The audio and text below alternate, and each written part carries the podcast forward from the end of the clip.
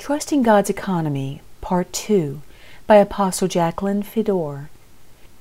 If we, the children of God, are to inherit the whole world, as God promised in Romans chapter 4, verse 13, we must learn to exercise the gift of faith God has planted within us to accomplish it. The enemy is not going to just hand it over politely. The day is gone where we are able to just talk about our faith we will absolutely have to depend on it for victory. Romans chapter 4 verse 13 tells us, For the promise that he would be the heir of the world was not to Abraham or to his seed through the law, but through the righteousness of faith. When we walk in faith, we are always in right standing with God, because faith causes us to react correctly, making us in line with the Word as a result. Lack of faith, however, makes unrighteousness govern our actions. That's why without faith in God, it is impossible to please Him, and if He is not pleased, there is no blessing, no help. Hebrews 11, verse 6 informs us But without faith, it is impossible to please Him. For he who comes to God must believe that He is, and that He is a rewarder of those who diligently seek Him. The Scriptures assure us if we would truly trust our Father with our lives, we could own the whole kingdom. We have to trust His love, however, and truly believe His Word. Faith is believing what the Word of God promises and then trusting that God loves us enough to perform it on our behalf. For instance, Luke chapter 12 verse 32 reassures us, Do not fear, little flock, for it is your Father's good pleasure to give you the kingdom. Do we believe this scripture is so? Have we meditated on it until it has become absolutely real to us? We won't react correctly when the enemy challenges our kingdom rights if we haven't really accepted it for ourselves. We will become easily discouraged and not step out in works that establish the kingdom as a result of our lack of faith in God to make it happen. It's hard to want a kingdom to come into being that you don't understand or even truly believe in our works will prove we have faith in God's economy. The kingdom of God has its own set of rules that are very different from man's systems. We will have to let go of our mindsets to exist within the economy of this kingdom, and it will take faith in God on our part to be successful citizens. We can't say we have faith without manifesting works to go along with it either. In fact, a lack of works proves that we have a lack of faith and exposes the fear we actually have in trusting God. Here are some questions we can ask ourselves to test the amount of faith we really have in the economy of God. Can things get tight financially and yet we continue to help others with their financial problems? And do we continue to give offerings to the storehouse as long as they are made available to give? Do we really esteem the needs of others above our own? Maybe we have no money to offer. But what about our personal effort? When we are busy in our personal lives, will we stop what we are doing and give of our time and energy to help the church family with their problems? Actually, we might question ourselves are we even interested enough to know that problems exist? If we're leadership, are we ones the family feels comfortable to look to for help? When we give to the kingdom, be it our time or money, whichever is needed, God promises our needs will be met. Remember Luke chapter 6 verse 38? Give, and it will be given to you, good measure, pressed down, shaken together, and running over, will be put into your bosom. For with the same measure that you use, it will be measured back to you. Can we trust that? Do we really believe that? Do we have the faith to act on our belief? Could we exercise our faith and hand over our last five bucks if someone needed it, trusting God would then meet our need? Let us read James chapter 2, verses 14 through 17. What does it profit, my brethren, if someone says he has faith but does not have works? Can faith save him? If a brother or sister is naked and destitute of daily food, and if one of you says to them, Depart in peace, be warmed and filled, but you do not give to them the things which are needed for the body, what does it profit?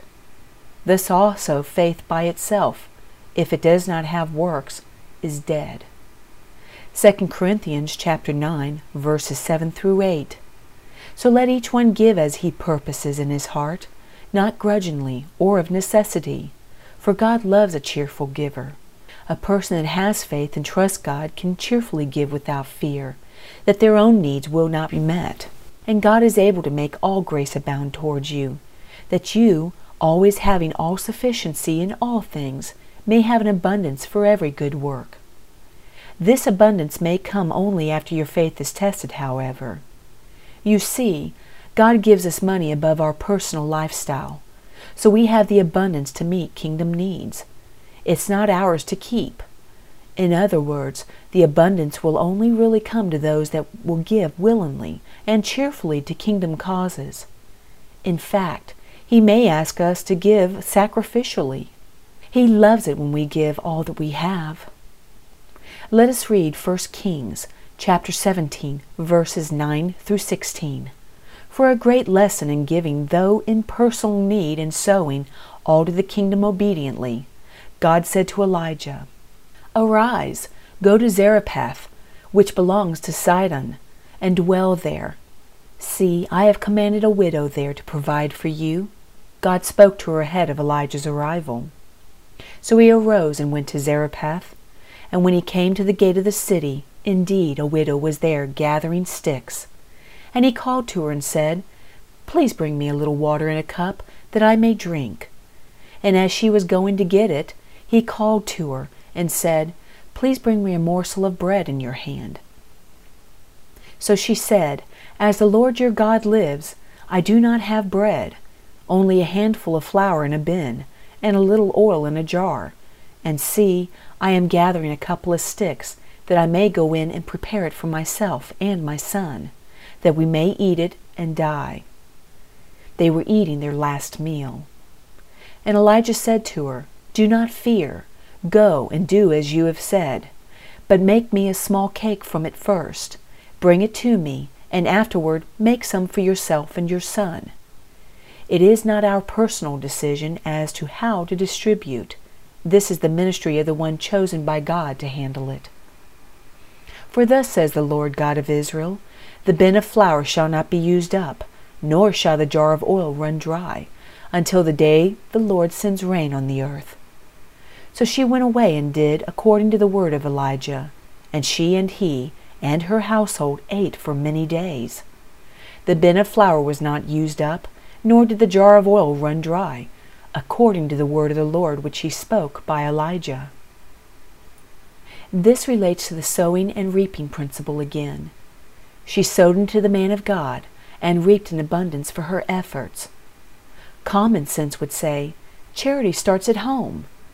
But she had heard from God and was obedient to sow into the life of the servant of the Lord. Again, we see the principle as little resources as she had, it was not hers to use as she thought fit. God needed it, so she gave willingly and in faith. What you sow, you reap. Proverbs 11, verses 24 through 25 explains There is one who scatters, yet increases more, and there is one who withholds more than is right, but it leads to poverty.